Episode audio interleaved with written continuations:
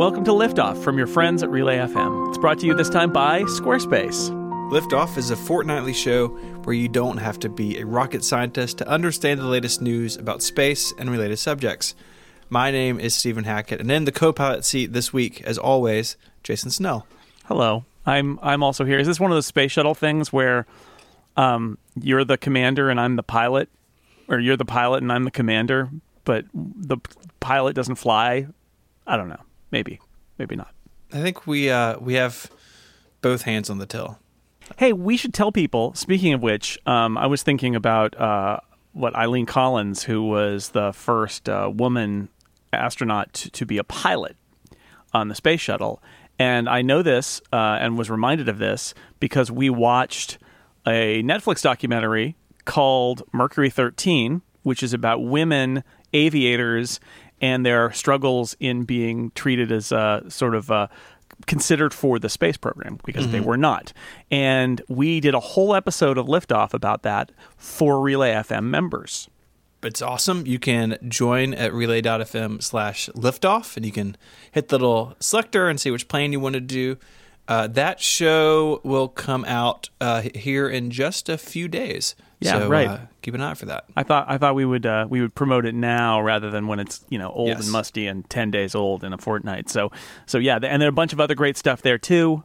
Uh, you and I did a uh, a download clockwise crossover as well. I did the Cortex upgrade crossover where we play a a, a game, and I'm looking forward to. Um, the Pen Addict, which is not a show that I listen to regularly, but the concept of the Pen Addict member episode is amazing because it's literally Mike has the Lego and Brad has the instructions on how to assemble the Lego, and they're not together.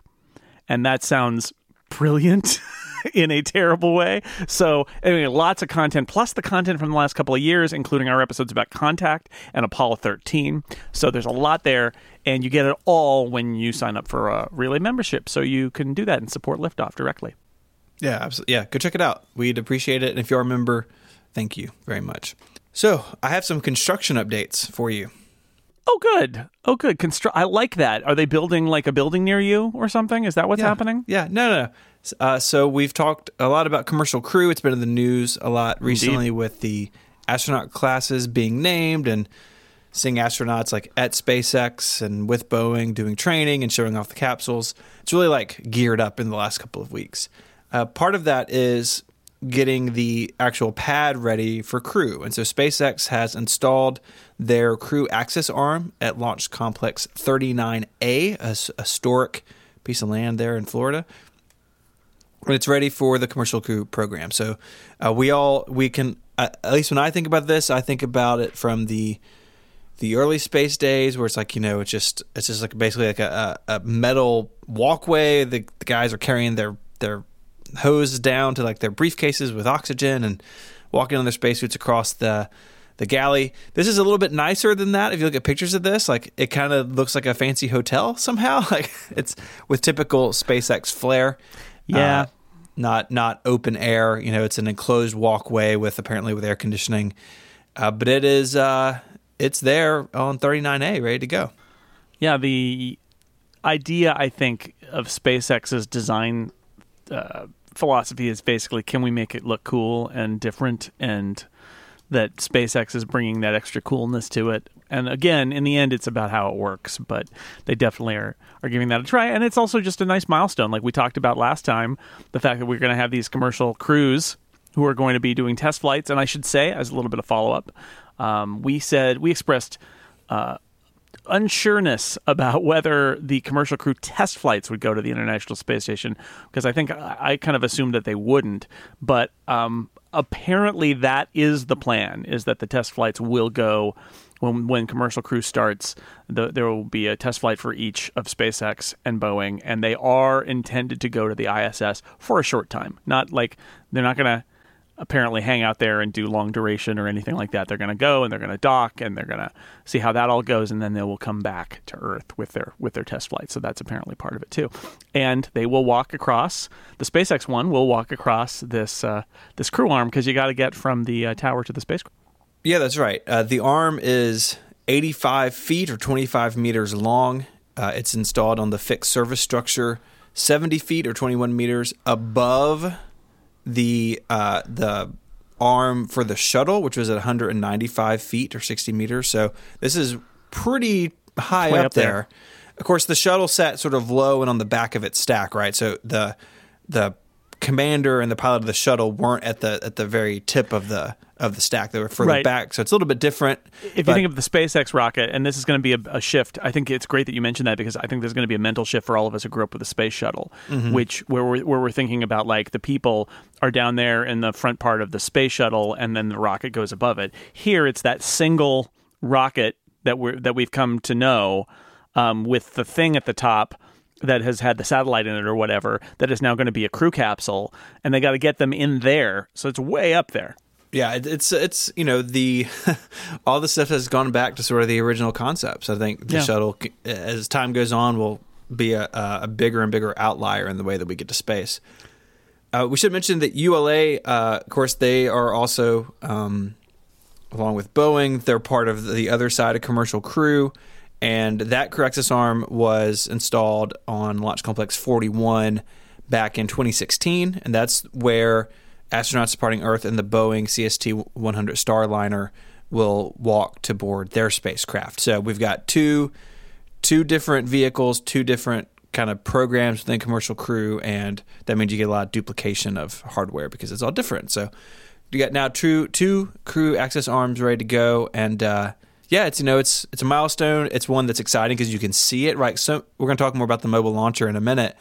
So much of this stuff is in all the detail work, and it's hard to see like big jumps in progress. But a big old eighty-five foot long service arm sticking out that's that's something you can see and, and sort of uh, and point to as like a, a, visible milestone. So it is an exciting step uh, and an important one because, like you said, you gotta you gotta get on board, Jason, or it's not a crewed flight. That's exactly it is it is the final bridge to crewed flight, which is literally you have to cross it in order to get in the spacecraft. That's right. Uh, so, uh, as I said, we're going to talk about the mobile uh, launch platform. So, it is now time for the SLS segment, Space Launch System segment, explaining geopolitics, mechanical systems, engineering achievements, news, and trivia. SLS segment. We spoke about the mobile platforms a while back. There was just going to be one of them that was going to is actually repurposed from like the Ares One constellation program that never went anywhere.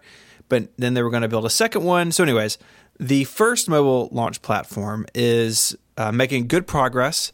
It is actually going to be taken to the launch pad for testing. So this, if you think about the big crawler, the launch pad on top of the crawler, and then the SLS will sit uh, at the launcher.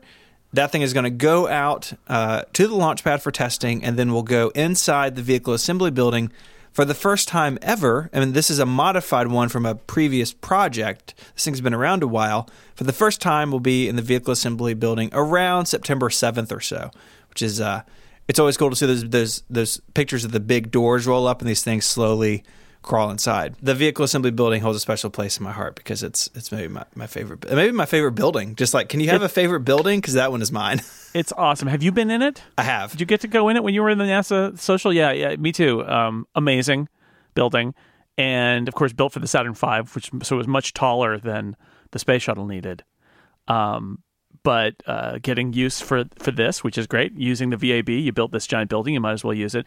And I just love the mobile pl- launching platform idea. The idea that it's like, you know, we we need to mate the spacecraft or the you know the rocket and the spacecraft with the tower and that takes time and we're not going to do it out at the pad so we built this giant building and we're going to do it there and then there'll be this enormous structure with a spaceship on it and we'll just roll it out it'll very very slowly which i love like at one mile an hour they very slowly roll it. And if you've ever been to kennedy space center um, and seen that part of it uh, like stephen and i have like those um the the the roads that they drive down are hilarious because it's like two incredibly wide concrete pathways and then like grass and stuff in the middle Yeah. because the, it's so wide that you, they didn't need to make concrete in the middle part because the treads go on the two outsides. And i would think it's pretty easy to drive that thing because you got plenty of ro- time to adjust your trajectory. You're going very very slow mm-hmm. with those giant treads just slowly going across the concrete to get to the launch pad. It's pretty amazing stuff. And they've been practicing. So they've been moving a shuttle platform back and forth the last couple of weeks to kind of get everything kind of back up and running. I don't, you know, that crawler transporter hasn't had a job in a while, and I'm sure that those those uh, Right. employees have done other things. So kind of getting the whole system back up and running. Yeah, because it's been what seven years or something since uh, the last shuttle launch, and there was the the real feeling when I was there for that that it was the end of an era and people were figuring out what their jobs were going to be, and probably some of them left NASA or got different jobs or lost their jobs, and now they got to put the pieces back together for this. And uh, but it's exciting because thinking of that last shuttle launch, there was definitely a feeling like, well, who knows what the future will hold. And now we're getting you know things are starting to happen. They've been happening in the background the whole time obviously but things are starting to move around on the ground. The fact that there is this mobile platform being moved around at uh, K- ksc is just it's big because this is leading the way to um, this big program involving SLS and the return of NASA to flight, not just the commercial crew returning astronauts from the U.S. to flight. There's all the categories I know, but it's like there is something about a NASA rocket with astronauts in it that is launched from Kennedy Space Center, and that hasn't happened in a long time. Absolutely. When I was there in 2015, we saw the vehicle assembly building, and they were retrofitting it for this. So the you know the new Nice. mobile launcher is obviously different. The SLS is a different vehicle than that's ever been in there before, and like you said, the the shuttle stack was shorter, and so a lot of the upper parts of the VAB basically hadn't been used Just spiders up there. yeah, they've been cleared for like crane operating, but Right. you know, a lot of the infrastructure and stuff was just behind. And so when I was there, they were just like elbow deep in the vehicle assembly building, upgrading it, retrofitting it, adding things to to prep for this. And so they're going to pull the mobile launcher in, and it's going to go through some um, some more testing and verification, including the the various moving parts. So you know, parts of the tower have to swing away, and umbilicals have to disconnect from the vehicle as it lifts off, and all that stuff is going to get working uh, when it's in when it's inside the building. So.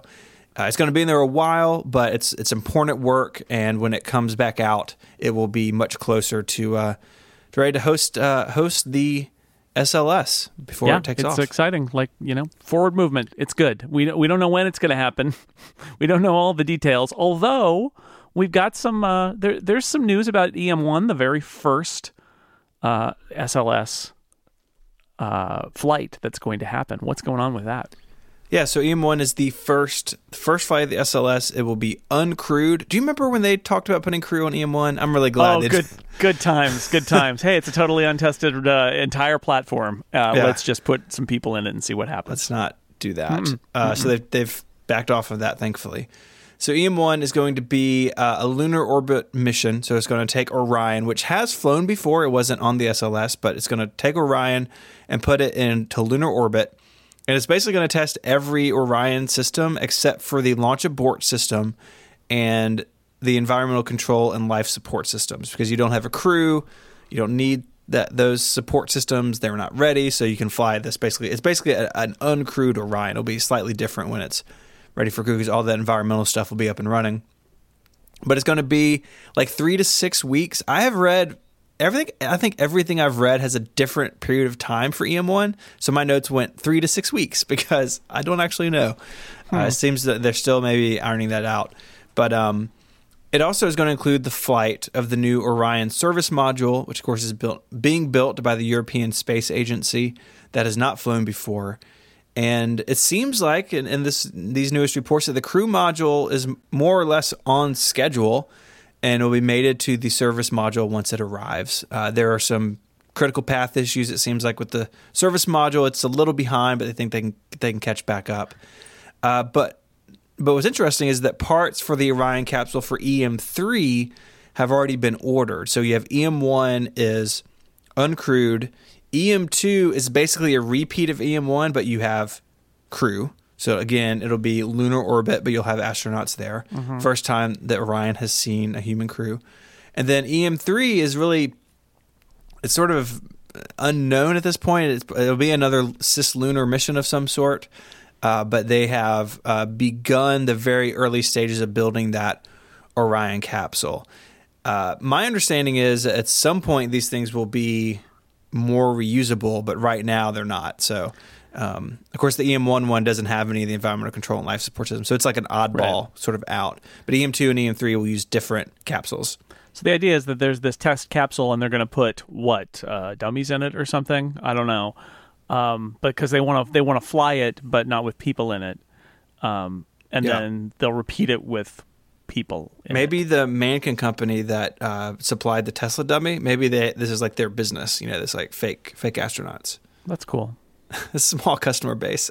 Let's do that. Just some action figures, whatever. Space, yeah, spacemannequins.com. Not not an actual company. Uh, it may be. you never know. Part of this conversation too is you have EM1, you have EM2, you have whatever EM3 is going to be, mm-hmm. and then sort of after that, there's this question of like, well, then what? So we built a big rocket, um, and we have a capsule. Is there a plan? Like, where are we actually going to go with this stuff? And a lot of that conversation has focused around the the Lunar Gateway, which has changed names about ten times, but Yeah. Ga- gateway, though, I mean, the nice thing is Gateway is the answer, is what we're going to call it, is Gateway. And yes, it has been the Deep Space Gateway, the Lunar Orbital Platform Gateway. Is there a slash? Is there a comma? Nobody knows. Um, but it is this idea that is really interesting, and there definitely seems to be momentum. I think that they're not making all the announcements yet, but NASA seems to be very strongly suggesting, and they have made some claims about this. That is why we're talking about it now. That they're working in the background on some specific lunar exploration things that are going to be part of a larger uh, set of of crewed missions and and uncrewed missions both around the moon in the 2020s. And so uh, there's there was this statement that they put out that basically said that NASA expects to be able to have astronauts visit Gateway in 2024 with human landings on the moon happening sometime after 2026, which Lauren Grush of The Verge, who's been on this show before, referred to as an incredibly optimistic timeline. And I think the emphasis there is on incredible, as in a lack of credibility with this timeline. But um, it is interesting that this is the goal because in the end, the timelines you can dismiss, but the direction that they're going in is interesting. And this is the idea that in some ways, it's the U.S. saying we're more interested in doing space missions in cislunar space and in lunar orbit than we are in low Earth orbit. So it's almost like it's the new.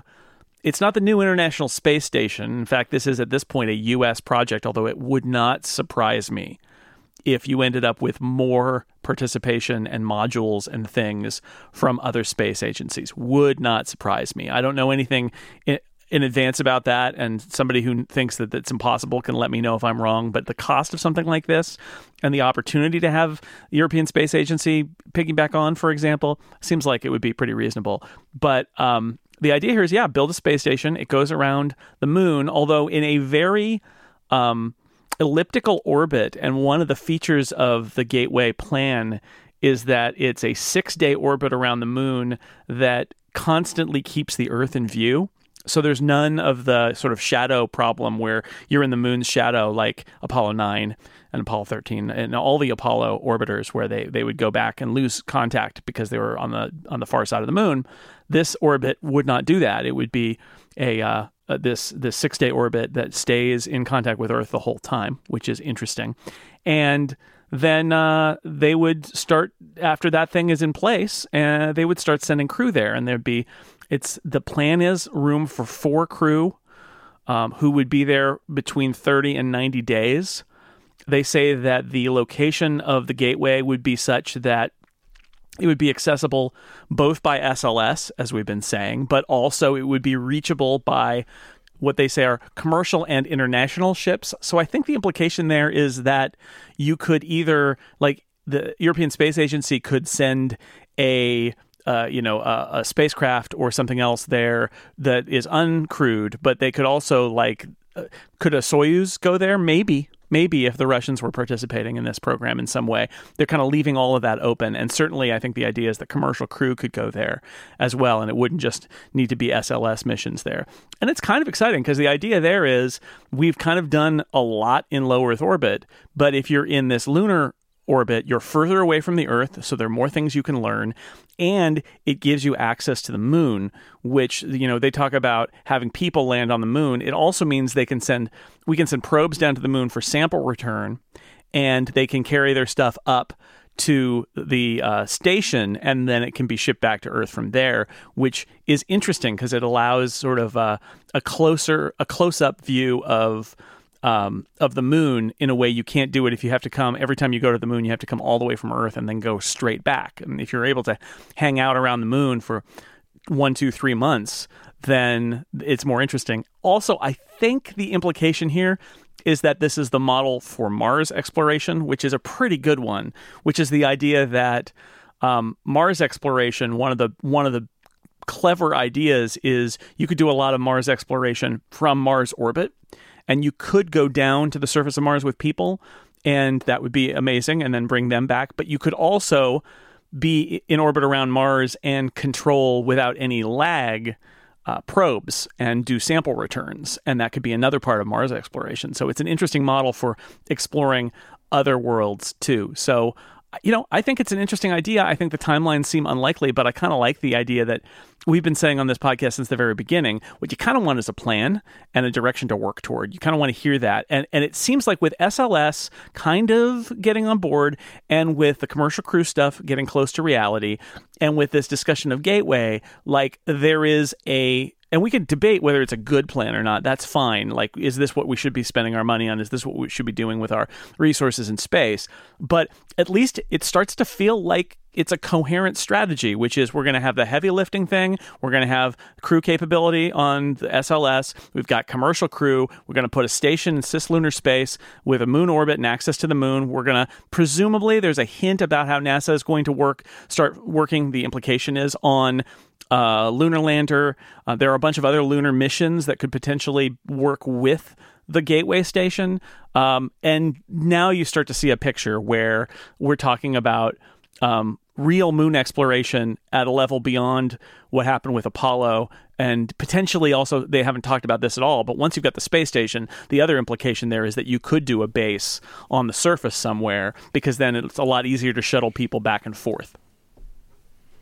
I think it makes a ton of sense. I think since day one, the whatever you want to call it, the gateway concept has always seemed solid to me for all the reasons you just you just laid out. And it's gone, you know, back and forth with the name and the dates and everything. But I think the core idea is it's it's still intact. I think it's still there. And so I'm excited to see this. I agree with Lauren's assessment that it is incredibly optimistic. She goes through some of the details of like none of the stuff is built yet. a lot of it's not designed yet. Like, yeah, the lunar lander thing is a good one where it's like, I'm sure there's a, a crewed lunar lander program somewhere, but it probably is not very funded.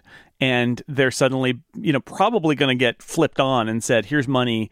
Uh, you have to build a lunar lander, but they still got to build it eh, for you know eight years from now to land it on the moon seems again it takes time it takes time and it's going to be optimistic but um, it does seem you know, the time could be wrong, but if you're going in that direction, unless you run into James Webb Space Telescope kind of issues, it, it is like, you know, if they start building it, it means they're going in that direction. They're going to build it. It might not be 2026. It might be 2028 or 2030, but they're they're going there.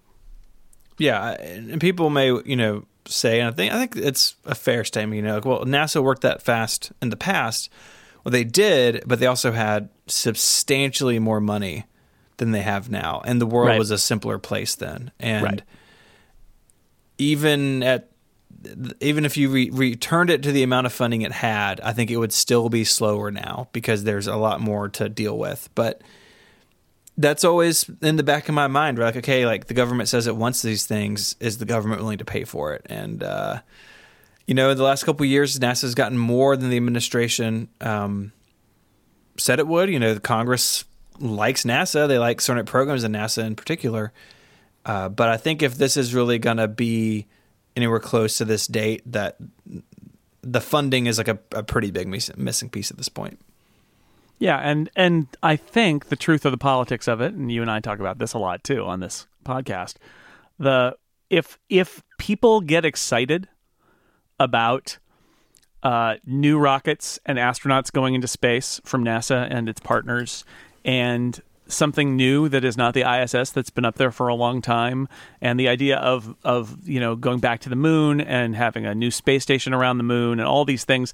Like if that if that serves the purpose of getting the public more engaged in what this is doing, that also serves the purpose of getting NASA more funding and attention.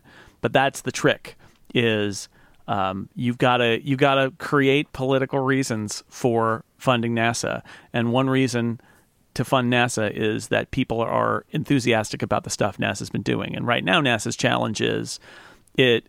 The perception is that it hasn't been doing anything since the space shuttle launched the last time.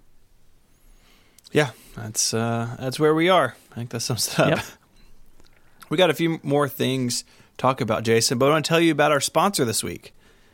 This episode of Liftoff is brought to you by Squarespace. Make your next move with Squarespace. It lets you take an idea and turn it into a website, complete with a unique domain name, award winning templates, and more. So maybe you want to create an online store or a portfolio to show off your work, or maybe you want to create a blog. Squarespace is the all in one platform, lets you do all of that stuff. There's nothing to install, no patches to worry about, no upgrades are needed. You don't have to worry about that kind of stuff because Squarespace has it covered. And if you do need help, they have award winning 24 7 customer support. Like I said, they allow you to quickly and easily grab a unique domain name, and you can pair it with one of those award winning templates that are all beautifully designed to show off your great ideas.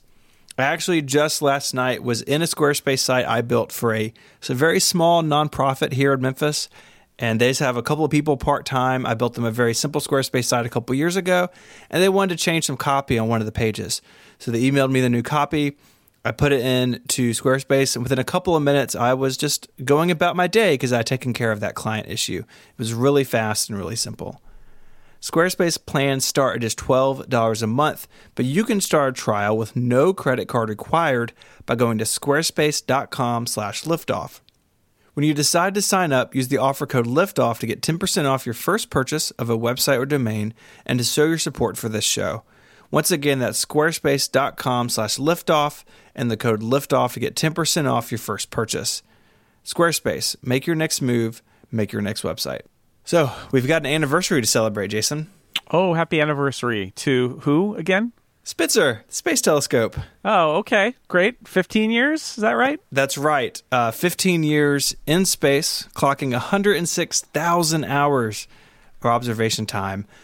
Like a lot of other hardware we talk about, it's initially, you know, it was planned for two and a half years of service. We're at 15 years. Uh, so it's it's really lasted uh, a long time. And I actually learned a lot about this is a, a, t- a space telescope I just didn't know much about. So it had a supply of liquid helium to cool three onboard instruments.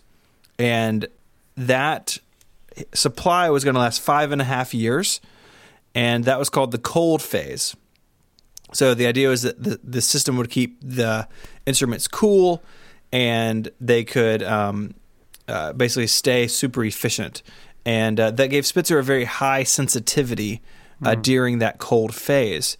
In 2009, the helium supply ran out, and the spacecraft entered its warm phase, which I just I love. Uh, the main instrument, called the Infrared Array Camera, it is an infrared telescope, has four cameras, two of which have maintained the same sensitivity now as they did in the cold phase. So this thing has huh. lasted longer than planned, and has actually performed really well despite this helium supply running out, which is pretty cool.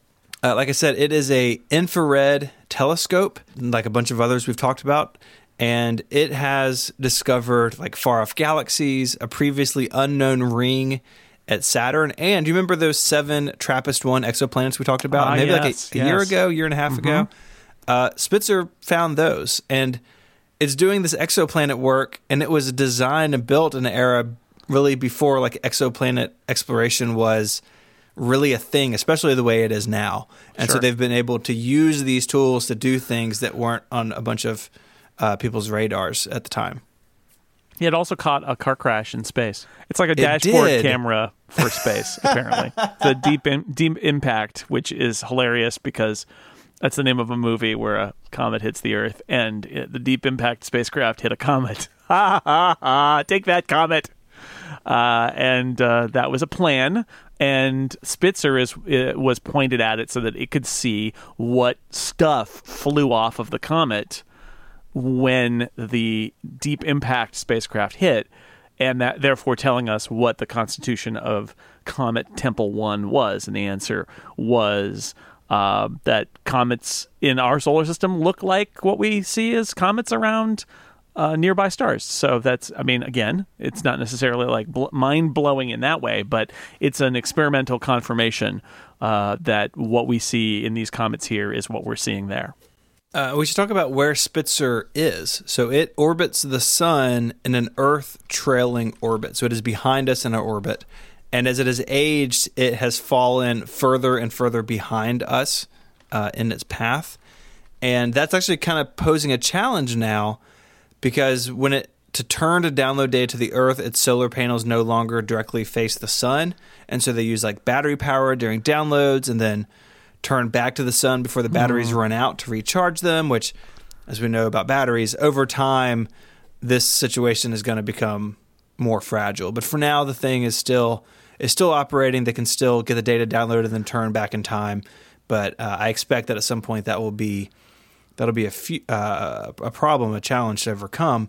And it's actually currently scheduled to continue operations for about another year until November 2019. Uh, but as we know, sometimes additional extensions can't be granted if the the spacecraft hardware is in is in good shape and the team and the science being done is deemed uh, like worth the investment. So uh, you know, Spitzer may may be towards the end of its life, but it may still have some time to go. We just don't know yet. But We don't know, but it's all, it's all in the warm phase though. Yeah, cold phase is gone. Cold phase, is, except for those two cameras who nobody told are still Yeah. in the cold phase, which is great. They just never got the message. Uh, that is pretty great. That's good. Uh, hey, speaking of various outer, I don't even know what my transition here is. Speaking of comets, let's talk about asteroids, which are Okay. comets like rockier buddies. Uh, yeah, sure. Um, I want to give you an update on Osiris Rex, which uh, NASA did a teleconference last week that I actually listened to. It was fun. Um, and my wife in the other room was like, What are you listening to? And I was like, It's space. It's space. Don't worry about it. So Osiris Rex is on its way to an asteroid, and the mission is to bring asteroid stuff back to the Earth. The big headline here is it has spotted its quarry. It has found its target and seen it, sighted it for the first time. But you know what I got to do first, Stephen? I got to tell you what Osiris Rex stands for. Yes, it's my favorite part. Origins, spectral interpretation, resource identification, security, regolith, explorer. That gets the job done. Okay. Uh, yeah. I, I, mm, that's not my favorite uh, acronym ever. Anyway, Osiris Rex launched in September of 16. It's going to begin maneuvering to be precisely in the orbit of asteroid Bennu in October and will arrive at Bennu in December, which is exciting. It's going to spend all of next year orbiting Bennu and taking pictures and doing mapping. And the idea there is it's got to find a place to land, a good place to land. So it's going to do a lot of imaging. And then in 20, mid 2020, it will, as the saying goes, tap that asteroid. Jason. Yeah, you're welcome. The mission will let them grab up to four and a half pounds, 4.4 pounds. I didn't write down how many kilograms that is, and the uh, Europeans uh, are going to be mad at me. So I'm going to tell you it is two kilograms. Look There at go. that.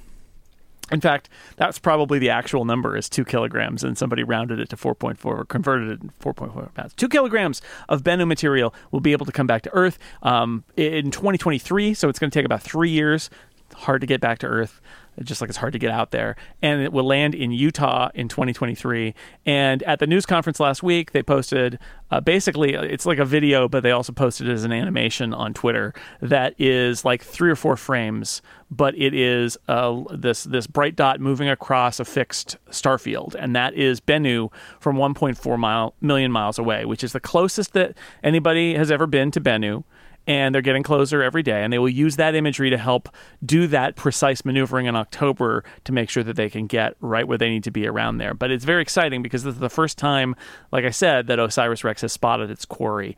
And even though the pictures aren't spectacular, what they represent is pretty cool, which is there's that asteroid, and we're going to go get it. And we're going to steal two kilograms of it and bring it back to Earth so that we can analyze what asteroids are like, which is pretty awesome. I remember when it launched. It was exciting to talk about it then, and yeah. uh, and seeing it progress. And um, you know, sample return missions are are pretty rare. We don't get a lot of them. Super so rare, yeah. It's especially one from this far out, right? Uh, it's going to be it's going to be a lot of fun to follow this. Did you see the story? Speaking, and this is this is totally off topic, but did you see the story about how somebody auctioned off? They auctioned off the sample return bag from one of the moon landings. No. Oh, it's pretty amazing. I'll I'll try to find it and put a link in the short show notes. But um, basically, through a kind of like a clerical error, somebody ended up walking away, and and and like they took them. NASA took them to court, and and they won. To they walked away with this bag that was used as a sample return bag on the Apollo missions, and it still got like dust basically on the inside of it. Um, and you know somebody in private hands basically got that, and then they auctioned it off for a ridiculous sum of money. And uh, uh it's a it's not much of a story, but like the point is that those were our sample return missions until the last you know decade or so, where there have been a couple mm-hmm. sample return missions. That was it, was the moon stuff. And even when we talked about the Lunar Gateway earlier, one of the points of that is to do some sample return and have a good kind of way station for sample return. So, uh, yeah, sample return, return is really hard. And um, getting a very large amount of sample from Bennu and bringing it back, it's going to be pretty cool. And that'll be in 2023. We'll uh, put it in follow up here in a few years. Yeah, yeah, that's right. File it away. Until then, if you want to read more about what we've talked about, you can head over to the website relay.fm slash liftoff slash 79. In the sidebar there, you can get in touch with us via email. There's a link to our Tumblr. You can uh, follow that. We put uh, stories and stuff there in between recordings. Liftoffpodcast.space. It's a very good URL. You can find us on Twitter, of course, as well. Jason is J Snell, and you can find me there as ISMH. Until our next fortnight, Jason, say goodbye. Goodbye, everybody. Adios.